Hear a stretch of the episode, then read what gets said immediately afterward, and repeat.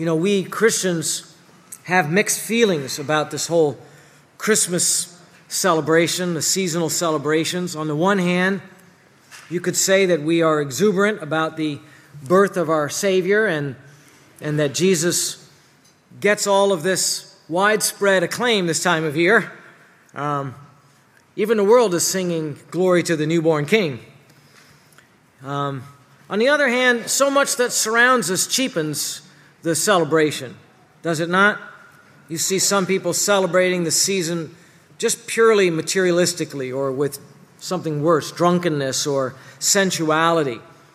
They, they clearly demonstrate that they do not understand the reason for the season, uh, because if they did, they'd be worshiping in holiness, right? Frankly, those of us that know Christ, we have a personal relationship with Christ, we know that He is exceedingly more impressive than anything else that the season might um, display. All of the holiday trappings can be fun and glorious, but they pale in comparison to Christ. The true meaning of Christmas, everyone says, what's the true meaning of Christmas? The true meaning of Christmas is this: the incarnation of God. The incarnation of God. The eternal creator God, who made everything that we can see, became a true human being and walked with us on this planet, right in the flow of human history. Just boggles your mind. He came down, took on human nature, and the eternal God who spoke everything into existence walked among us. Well, I tell you what, Santa and Rudolph and Frosty the Snowman can't hold a candle to that. And when you really understand that, you realize, of course he's the main event. What could be more exciting and thrilling and mind-boggling than that? We are coming today to a small portion of the Bible that really summarizes all that the birth of Jesus accomplished. It's not a Christmas passage, so to say. It looks beyond Christmas and what happened to this baby who was born. What did he accomplish? What did he do? Why was Jesus' birth so important? And this text of Scripture, this portion of the Bible, will answer that question for you. It's because of who Jesus really is. It's because of what Jesus accomplished. We are in Acts chapter ten, and we are going to be looking at verses thirty-four through forty-three. Would you open in your Bible there? I'm going to read that portion for you. Acts chapter ten, verses thirty-four through forty-three. It's kind of a weird name for a book, Acts. You know, what was that about? It's the acts that the Holy Spirit did through the apostles at the beginning of the Church of Jesus. And if you can't find Acts, just find the New Testament. The first four books uh, are the Gospels, and right after the four Gospels comes the book of Acts. Acts chapter ten, verses thirty-four through forty-three. I'm going to read it, follow along uh, if you have turned there. Opening his mouth, Peter said, I most certainly understand now that God is not one to show partiality, but in every nation the man who fears him and does what is right is welcome to him. The word which he sent to the sons of Israel, preaching peace through Jesus Christ, he is Lord of all. You yourselves know the thing which took place throughout all Judea, starting from Galilee, after the baptism which John proclaimed. You know of Jesus of Nazareth, how God anointed him with the Holy Spirit and with power, and how he went about doing good and healing all who were oppressed by the devil, for God was with him. We are witnesses of all the things he did, both in the land of the Jews and in Jerusalem. They also put him to death by hanging him on a cross. God raised him up on the third day and granted that he become visible, not to all the people, but to witnesses who were chosen beforehand by God. That is, to us who ate and drank with him after he arose from the dead. And he ordered us to preach to the people and solemnly to testify that this is the one who has been appointed by God as judge of the living and of the dead.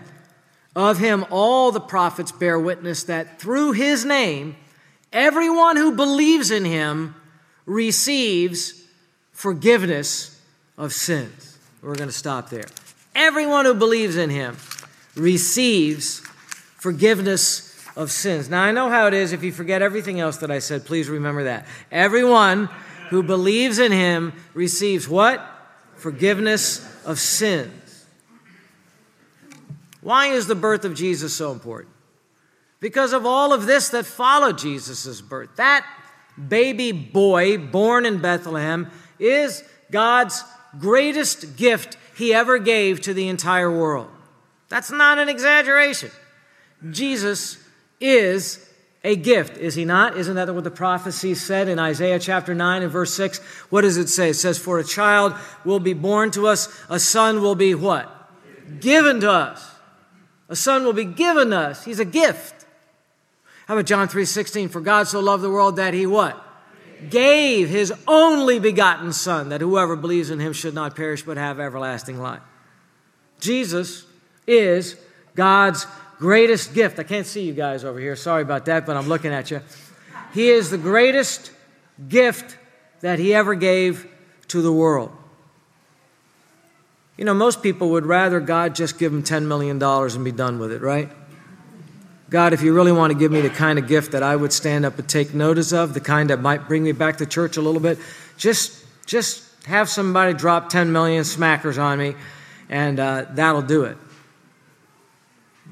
Jesus refuted that philosophy when he asked the probing question, what will it profit you if you gain the entire world and forfeit your own soul?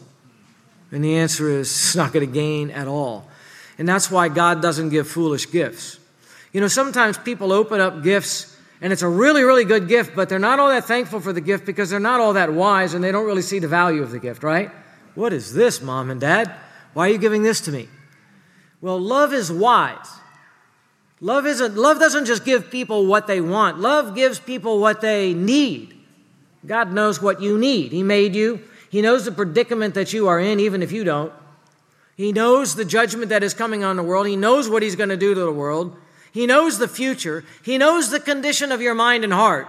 And he's going to give you the gift you need. And that's what makes it so precious and so valuable. He gave you Jesus Christ.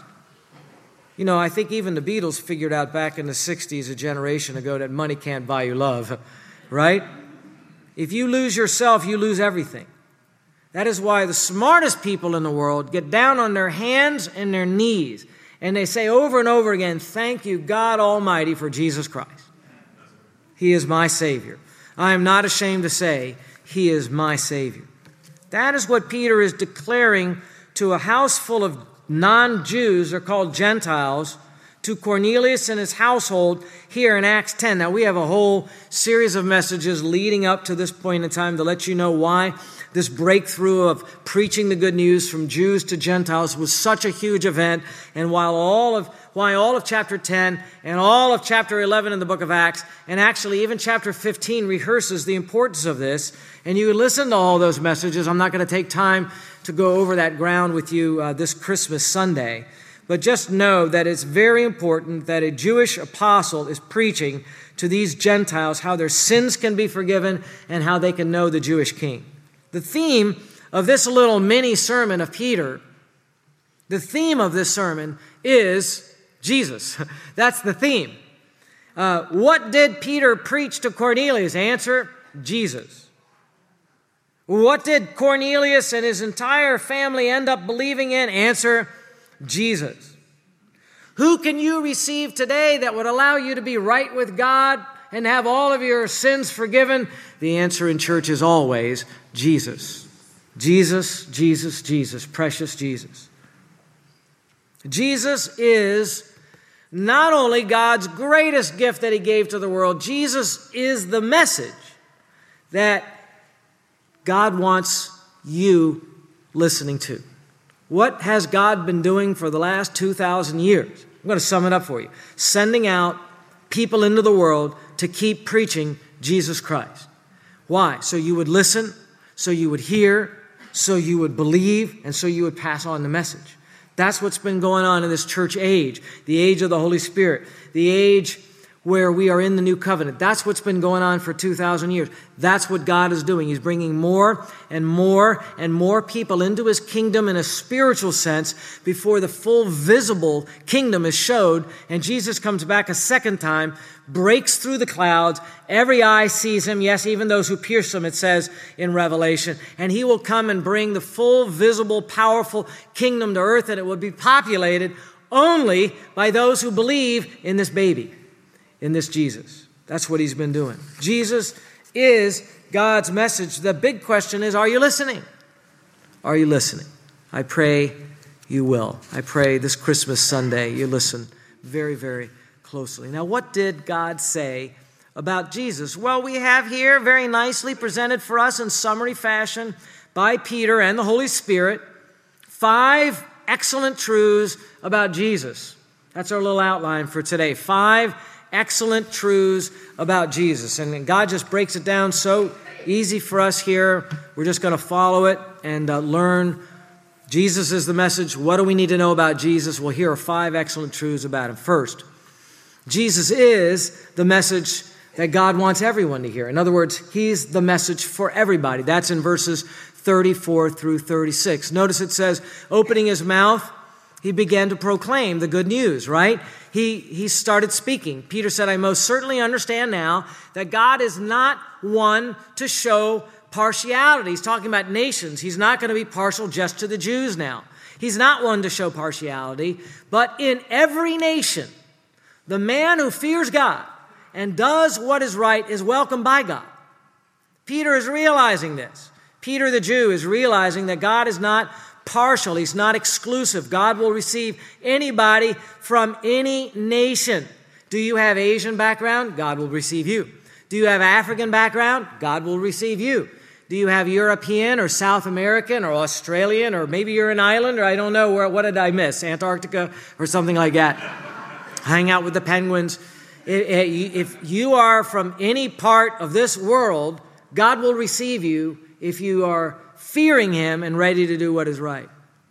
Every nation, or we might put it this way, every people's group, God welcomes if they come to him through his son, Jesus Christ. That's the caveat. Those that fear God and do what is right is not trying to say that they're following some other religion and they're doing their own little good works, and so God accepts them because they're following another religion and doing good works. Not at all. The whole context of this sermon is Cornelius needs to hear about Jesus so that he can have everlasting life, so that he can be welcomed by God. In other words, Cornelius and all of the family with Cornelius, if you want to be received by God, listen to Jesus. In other words, you're coming to hear Jesus because you fear God and because you want to do what is right. In other words, I'll put it this way. If your heart is genuine, then listen up. Believe in God's Son, and God will not turn you away. No matter who you are, if you are coming in the name of Jesus, believing in Jesus, God will receive you. Why will he receive you in the name of Jesus? Because Jesus is his only Son. No matter who you are, God will receive you. So, maybe someone's even listening today, and you're of Hispanic background, you're, you're Arabic, you are from wherever, you're from Europe, you're from Asia, as I said. You've been here your whole life in America, and you know you go back hundreds of years, and you're American, maybe you're Native American. The point is, the good news was meant for all the nations. That's the point of it. In Romans chapter fifteen and verse eleven, it quotes the Old Testament psalm and says, praise the Lord, all you Gentiles. Who are Gentiles? Gentiles are everybody that are not Jews. So ninety-nine percent of you are Gentiles out there, okay? If you were kind of wondering, that's who you are. It goes on, it says, let all the peoples praise him. God doesn't want you praising other gods by other names. He wants you praising him, and he wants you coming through his son. You know, I like Revelation chapter five and verse nine because it kind of looks at the end of human history when even the uh, the tribulation period is already underway and everybody is, all the people have been saved. And it kind of looks at it and you see this heavenly scene, and it, it is praising Jesus as the Lamb of God because it says men from every tribe and tongue and people and nation got saved. Jesus shed his blood on the cross so he would purchase who? Purchase people from every tribe and tongue and people and nation. In other words, we have samples from everybody around the globe that get saved. The good news is for everybody. Do you know how far and wide, even in the first century, those twelve apostles traveled to bring the good news about Jesus? Well, a good educated guess, studying the best that we can, would be they made it all the way to India one way, and they made it all the way to Spain the other way. And they made it pretty far north as well, and they went into northern Africa. And who knows, they may have gone further. We don't really know where they stopped. It's amazing how far they took the gospel in the first century, and it's been going and spreading ever since then. If you want to know why Christians are always talking about Jesus, always having to stop and tell people about Jesus, the answer is because Jesus wants his word to spread, right? The message is too good to keep to ourselves. He tells you so you will understand it. By the way, work at understanding the message, right? Perfect it, study it, go to your classes, learn. Learn all the skeptical objections to believing in the Bible and believing in the resurrection. Learn about that, get educated, and then what? Spread it, right? Get it out. Get it going. Look at what the message entails here, verse thirty-six. The word which he sent to the sons of Israel, preaching, and I like how it says this, preaching peace through Jesus Christ. He is Lord of all. What is this message? Well, it's a message of peace. That's a message that started with the Jews. When Jews greet one another, what do they say? They say what? Shalom, peace, well, wellness to your life. I mean, who doesn't want peace?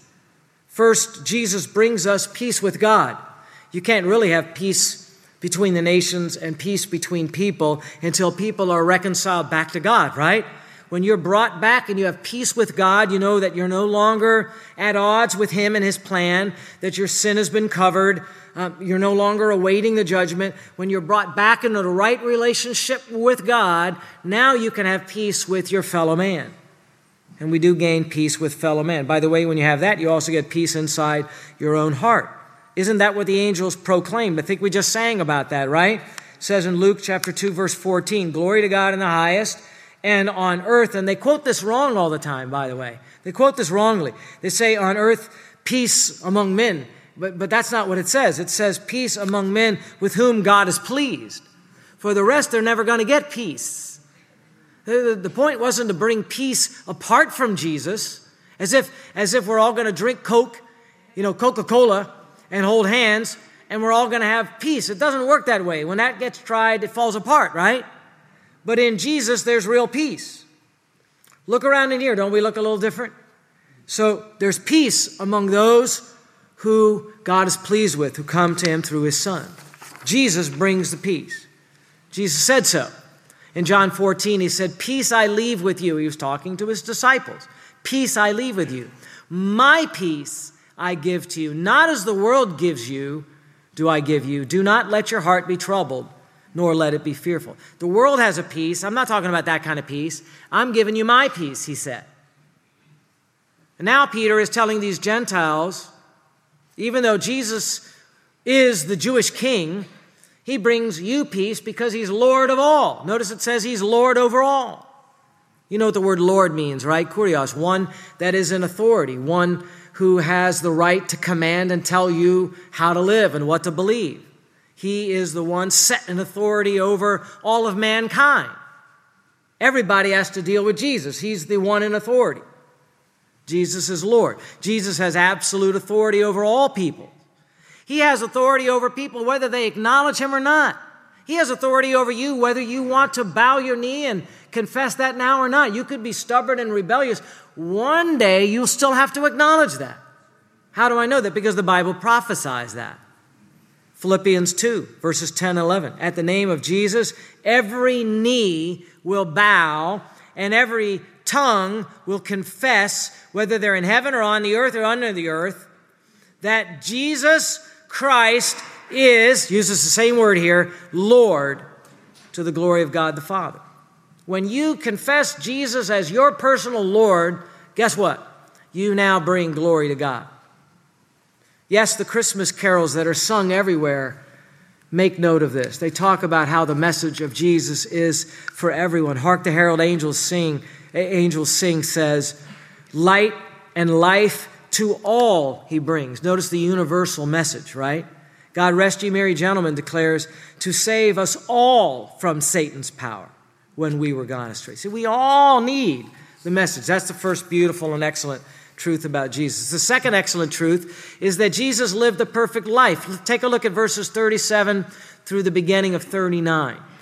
Jesus lived a perfect life. That's the second excellent truth, verses thirty-seven through thirty-nine. I'll read it again. Verse thirty-seven, you yourselves know. Now remember, he's appealing to people that are in Caesarea. This is outside the land of Israel. And he says, you yourselves know the things which took place throughout all Judea. That's a province. Starting from Galilee, that's another province, after the baptism which John proclaimed. What John is he talking about there? John the Baptist. Not too hard, right? Verse thirty-eight, you know of Jesus of Nazareth, how God anointed him with the Holy Spirit and with power, and how he went about doing good and healing all who were oppressed by the devil, for God was with him. Verse thirty-nine, we are witnesses of the things he did both in the land of the Jews and in Jerusalem. Stop there. So Peter begins all of the good news about Jesus with Jesus' life. Jesus was famous. Jesus was famous even in the first century. Jesus was famous even in the first part of the first century. As Peter points out, knowledge about the life of this uh, Jesus of Nazareth was widespread. By the way, Paul, the Apostle Paul, would later appeal to King Herod of his knowledge of everything that John the Baptist had done. He said, you know about this. You know because everybody was talking about John the Baptist's ministry, and then following John the Baptist's ministry, everyone was talking about this Jesus. Why? Because he was healing everyone and casting out demons. How could people not talk about him? People outside of Israel knew his hometown of Nazareth. They knew the miracles that he did in Judea and Galilee. They knew about all of that. Jesus' life was noteworthy. By the way, Jesus' life still is noteworthy. Can I ask you this question? Who ever lived like Jesus lived? I mean, who ever lived like? Take any religious leader, any philosopher, and put their life next to Jesus. There's nobody that comes close to living like him. Here, Peter points out that God anointed him with the Holy Spirit and with power, that he went around doing good, traveling all through Israel, that he healed all who were oppressed by the devil.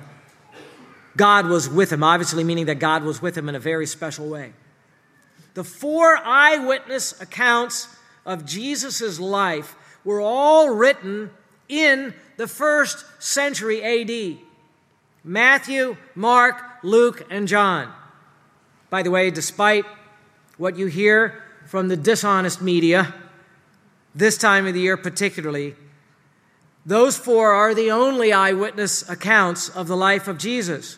All of the other so-called gospels that the church rejected that you should read, they're all from the second, third, fourth, fifth century. In other words, none of them are eyewitness accounts. Well, then how could they tell us about the life of Jesus? That's a very good question. They, they make up stories. That's why the church rejected them, because they weren't genuine history. The church wanted truth. The church wanted historical fact. The people who knew Jesus recorded the four Gospels. Matthew was one of the uh, twelve of Jesus' disciples. Mark should really be called the Gospel according to Peter, because Mark got all of his information from the Apostle Peter. Luke is the only one that himself was not an eyewitness, and he tells us at the very beginning of his gospel where he got all of his information. He says, I went and I interviewed all the eyewitnesses. I think he interviewed Mary.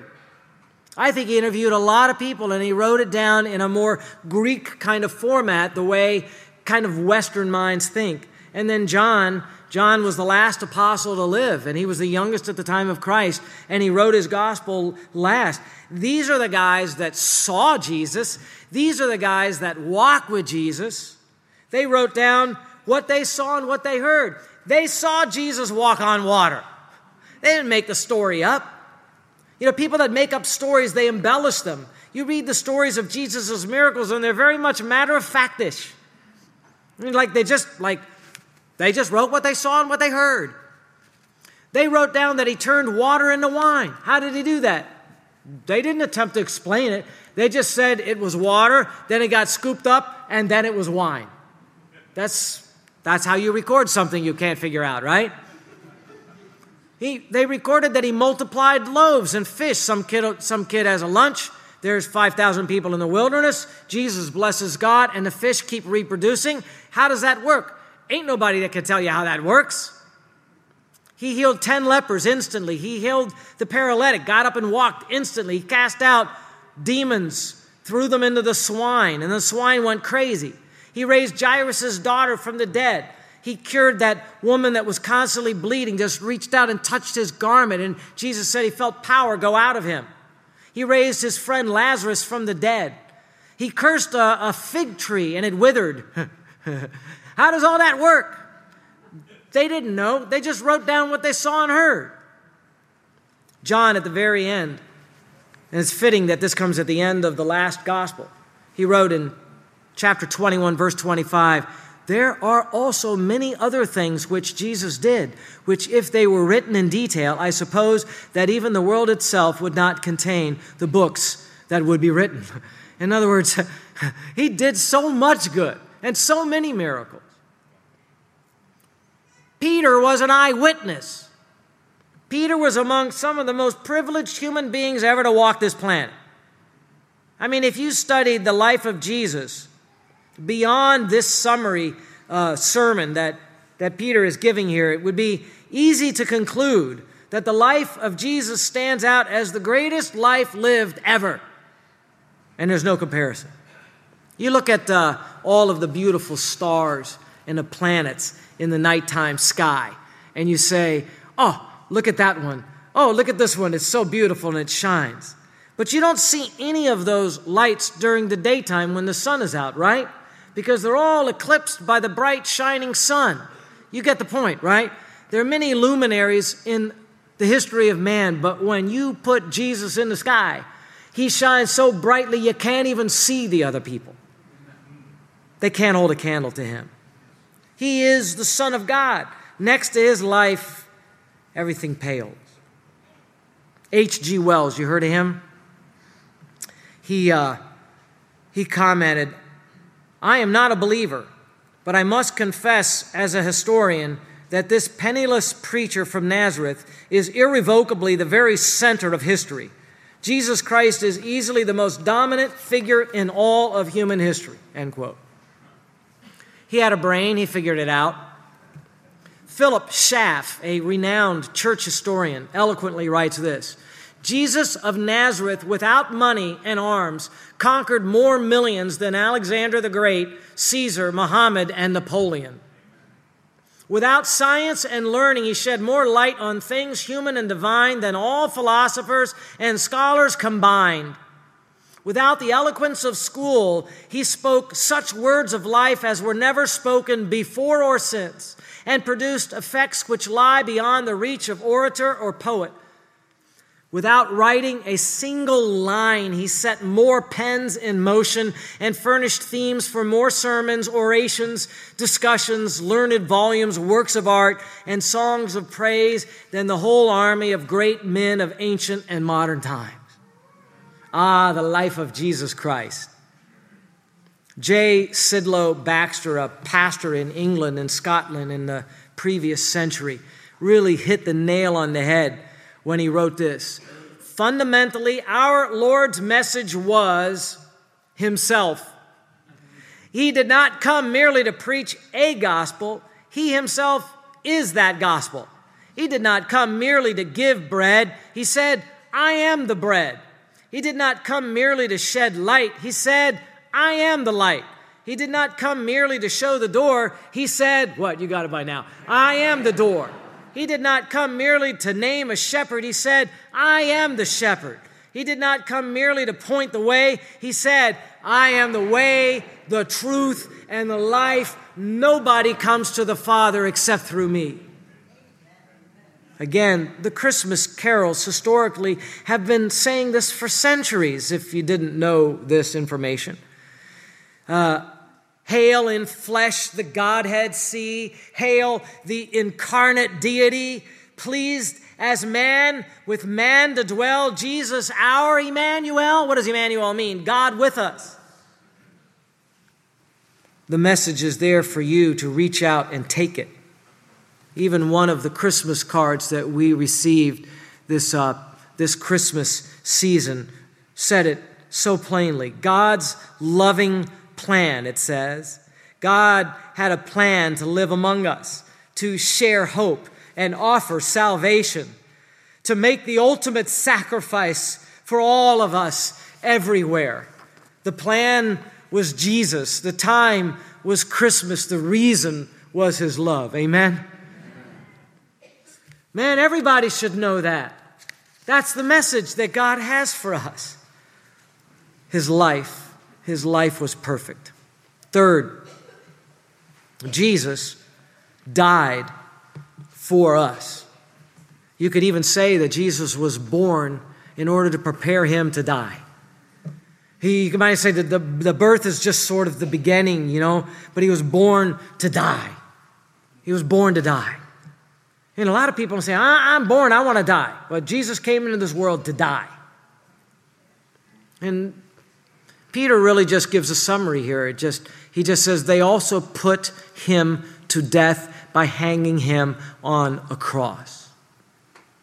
Now, he's just emphasizing the historical fact that Jesus died. And, and I think there's a tinge of uh, injustice in those words, too. How unjust it was that they put him to death.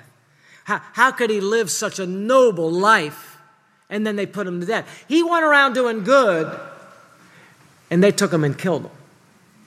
You could see the injustice in that, right? Hanging him on the cross obviously refers to crucifixion. Crucifixion. Crucifixion involved roping the victim to a post or a tree. In many cases, hanging him by nails as well.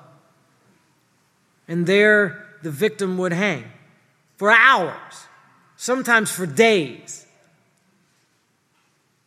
publicly humiliated. And Acts five, verse thirty confirms this. The God of our fathers raised up Jesus.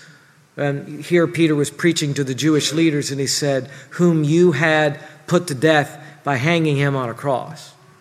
You did it. It's not saying all, that's not an anti-Semitic comment. It's talking about the Jewish leaders of that generation. Peter himself was a Jew. Jesus was a Jew. You, you, you have to read that in its proper context. A cross, a cross. Uh, uh, cancer is a terrible disease. There is no worse way of dying than dying on a cross. It's a terrible form of execution. It's like the Romans went out and said, how can we find... And the Romans, I, I, I've been told, I'm not a Roman historian or anything like that, but I'm told they didn't really invent too many things. They just conquered everyone else who invented stuff, and then they tended to perfect it. So the Carthaginians in northern Africa, from Carthage, you know, they had a background with crucifixion. The Greeks had used it, but the Romans took it and perfected it.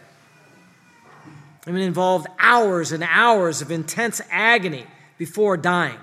It was a slow, agonizing death. The Romans wanted it that way. They would take them and sometimes line the road, the road with all of their victims. If there was some insurrection there, you'd have hundreds of these crucifixion victims lining the roads. It was intimidation. You want to rebel against Rome? This is what happens to those who challenge the power of Rome. Of course, the Roman governor himself, Pilate, knew Jesus was innocent. He said it several times. I find no guilt in this man. He washed his hands and said his blood be on you and on your children. He said it to the Jews. He wanted nothing to do with this. His wife had even had a dream where it said Jesus was innocent, and she came to Pilate and said, have nothing to do with this righteous man. He knew. And his trial was a sham. It was a political stage. That's all it was. So really, his death amounted to murder.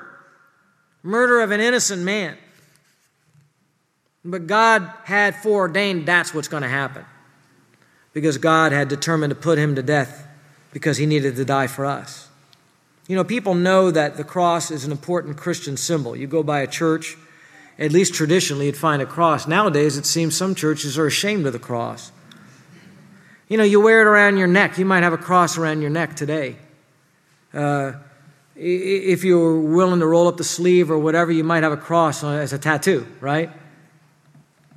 And, and many people understand that. The cross is a Christian symbol. Some people hate the symbol. Not as many people understand what the death of Jesus actually accomplished. A lot of people are like, oh, poor Jesus. Oh, Jesus suffered badly.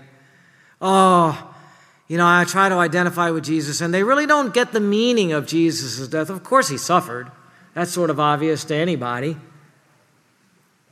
And Peter is just summarizing. He doesn't really give the meaning of the death here. We need to lift our gaze off of the, the baby in the manger, you know, and look at the same body grown up and now bleeding and dying on a cross with a, a crown of thorns driven into his, his skull. And you need to look there and you need to see that Jesus was paying a penalty to God for our sin. Our sin. The meaning of the cross of Jesus in the Bible can be summarized with two words, and I want you to remember these words. They may not be all that pleasant, but I want you to remember them. Write them down, think on them. Penal substitution. Penal substitution. Penal is a word that refers to paying a penalty. In America, we have penal institutions like prisons, right? And substitution, well, we understand that word. We've understood it since second grade when we had a what? A substitute teacher, right? And we took advantage of her. Penal substitution means that Jesus paid the penalty of death on the cross, and he was not paying for his own sins because he had none. Listen, Jesus did not simply die. All people die. Jesus died as a substitute for us. In fact, as I said, Jesus was born to die. He came into the world on a mission. He came to offer up his body, his life, an absolutely perfect life lived. Nobody else lived as perfectly as him. He lived one perfect life, and he offered up his body as a sacrifice for sins. Romans five eight. God demonstrated his own kind of love towards us in that while we were yet sinners, Christ died for us. That little "for us" part there is so important. As sinners, we are the ones that should have been punished by God. In fact, if any sinner decides not to put their trust in Jesus and die and go into eternity without the Savior, they will be punished for their sin. Hell is real. But he, being innocent, offered himself as a sacrifice, as the Lamb of God, a sacrifice to be punished for us. Ephesians chapter five, verse two exhorts us, walk in love, just as Christ also loved you and gave himself up for us. There it is again, for us, substitution. First Peter two twenty-four, write that reference down and go look at that one. Jesus himself bore our sins in his body on the cross, penal substitution, being punished for our sins. To pay the penalty for sin, a ransom had to be paid. A ransom. A ransom is the payment price for sin that God requires. It was required of Jesus that he give up his life. Because the penalty for sin is what? Death. So Jesus couldn't just trickle out a little bit of blood on the cross. He had to pour all of his blood out until he was what? Until he was dead. Because the blood was the life of the flesh, and when the life of the flesh was poured out, then the life was poured out. When the life was poured out, the ransom was paid. And God received it. Jesus knew he was doing this. Of himself, he said in Mark ten forty-two, even the Son of Man, that's a title he gave to himself, even the Son of Man did not come to be served, but to serve and to give his life a what? A ransom for many. One life to pay for many lives. First Timothy two six, Jesus gave himself as a ransom for all. In that context, it means all who will believe. Why do we have to believe in Jesus to be saved? Because nobody else paid the ransom price. And if someone did, it wouldn't be good enough. They go and give their life for you, and God would say they have to give their life for themselves because they too sin. Jesus is the only one that was innocent and could give his life for someone else. And because he was not just a human being, but God, he could give his life for all. Silent Night speaks of this. In that beautiful carol, it speaks of the dawning of redeeming grace. You know what redemption is? Redemption is being bought back by a ransom price. The first Noel in the last verse says, with his blood mankind hath bought. He paid the price for mankind. My friends, listen to God today. This could be not just another Christmas for you, but your new birthday. You could be like this guy Cornelius and get delivered from the penalty of sin right now. Do you think you will escape the penalty of sin by trying to be good? You won't be good enough. Do you think you'll escape the penalty of sin because you listened to someone that told you in some false way, some false way to God, when God said, no, the ransom price has to be paid? Listen to God. You could be born again, like it says in O Little Town of Bethlehem, O Holy Child of Bethlehem, descend to us, we pray. Cast out our sin and what? Enter in. Be born in us today. You have to be born again. Well, the fourth beautiful thing about Jesus is that Jesus was raised from the dead. Jesus' resurrection. And Peter brings that up in verses forty and forty-one. Look at verse forty. God raised him up. You'll never find the apostles preaching the gospel and leaving out the resurrection. Don't forget to tell people Jesus was raised from the dead. Too many times people go, what's the gospel? And you ask people, what's the gospel? Jesus died on the cross for my sins, and I believed in him, and now I'm saved. You forgot the resurrection. The apostles never forgot the resurrection. God raised him up on the third day. Notice this is historical. On the third day, and granted that he become visible. Not to all people. Everyone wishes they got to see Jesus so they wouldn't have to exercise faith, right? But not to all people, but to witnesses who are chosen beforehand by God. That is, to us who ate and drank with him after he rose from the dead. Also, oh, it was easy for Peter to believe. He got to see Jesus raised from the dead. Yeah, but Peter had to give up his life for that testimony. Well, Peter lays out here, again, only in summary fashion, the evidence for Jesus' bodily resurrection. In the first century, there was no refuting the fact that Jesus was raised from the dead. The best explanation they came up with in the first century was that Jesus' disciples came and stole the body. Remember that one? And how would they know if you said they were sleeping? Hmm. Well, that didn't fly. Hundreds, hundreds of people in the first century not only saw Jesus' risen body, but in many cases they got to do what Thomas wanted to do. That's my name, so I never forget that. Doubting Thomas, right? I'm not going to believe until I what? I touch it. I got to touch it and see that he's not a phantom or a ghost. And he got rebuked, by the way, by Jesus. They got not one time seeing him, people talk about, oh, well, they hallucinated and so on. No, they got multiple times where they got to see Jesus on multiple days. It was an audio-visual event for them. And they got to touch him. They got to eat meals with him. You know, people who deny the bodily resurrection today, they sound so smart, but they do so in the face of overwhelming evidence. So-called modern scholars try to sweep away the entire New Testament saying, well, that's in the Bible, I can't believe it. You ever had that trouble? You start giving someone a Bible, well, that's in the Bible, I can't believe that. Why can't you believe it? Because it talks about supernatural events, and I can't believe any book that believes in supernatural events. So let me, let me get this straight. You're trying to decide whether or not the resurrection of Jesus happened or not, but you won't believe anyone that tells you supernatural events happened. You're prejudging the whole thing. You're arguing in a circle.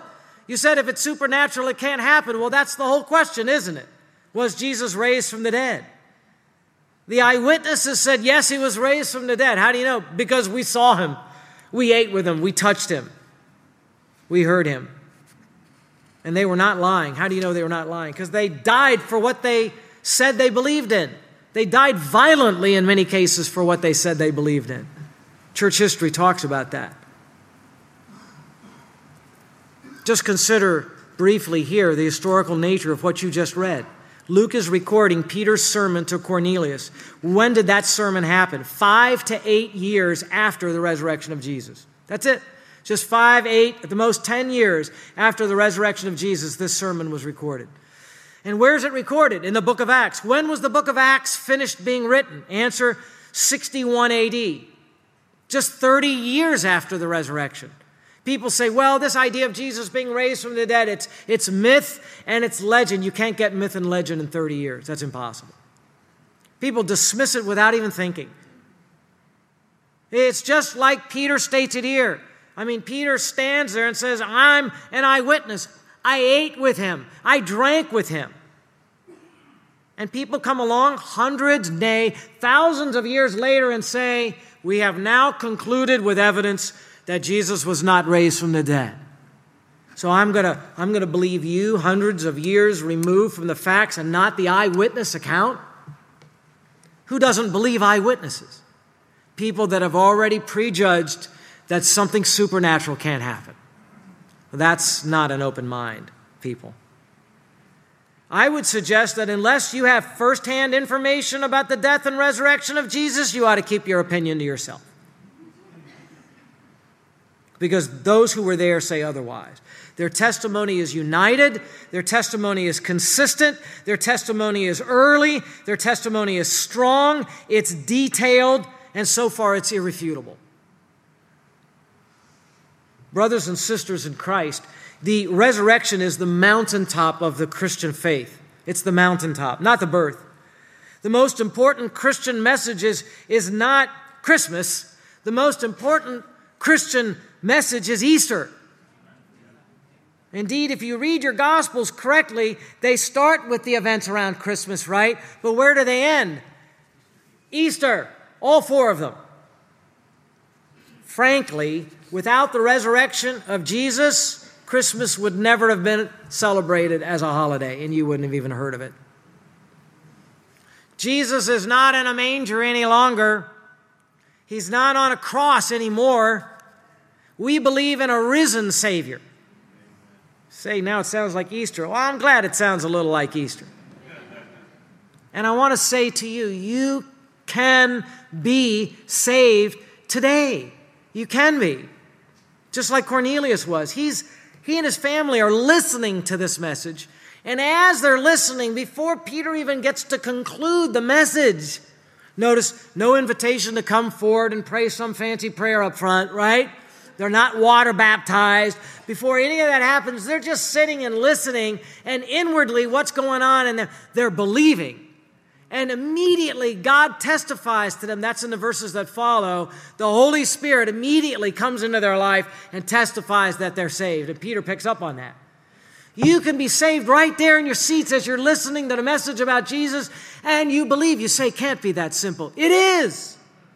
There is nothing special about anybody that gets saved and is now a Christian. You can believe right where you are, be saved and forgiven of all of your sins right now. I'll give you a verse that proves it. Romans ten, verse thirteen. Write it down. Go look at it later. Romans ten, verse thirteen. If you will confess with your mouth Jesus as Lord, in other words, you're bowing to his authority, and believe in your heart that God raised him from the dead, you will be saved. Not you might be saved, not you got a pretty good chance of being saved, but you, is a promise, you will be saved. And yes, the Christmas carols also speak of the resurrection of Jesus. Hark the Herald Angels Sing has this one refrain on it.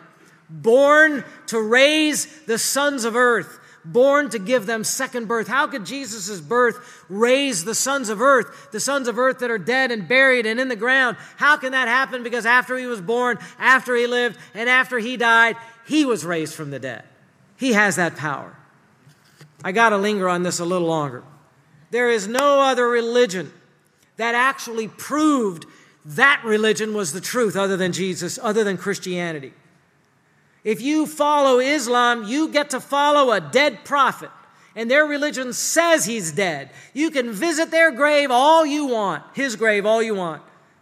the dead prophet's grave, Muhammad. They never even claimed he was alive from the dead. If you follow Buddhism or frankly any of the philosophies or religions of the East, you have zero proof that anything that they're telling you is true. They just said that they are enlightened. If you want proof, there it is. Jesus Christ was risen from the dead. Study it, analyze the testimony. Many people have, many skeptics have, and they've come out concluding this evidence is irrefutable. Jesus Christ beat death. That means something to me. That means something to me. I may be facing death soon. You may be facing death before me. You don't know what will happen to you. That means something to me. When you just project yourself to that hour you are laying there on your deathbed, you say, Pastor, now you're starting to pull on our emotions. No, it's going to happen to you. You know it's true. You project yourself into that future and you're laying on your deathbed. Who's going to console you? What hope do you have laying there? What message are you going to believe there? I'll tell you what I'm going to believe. Jesus Christ risen from the dead. That's what I'm going to believe.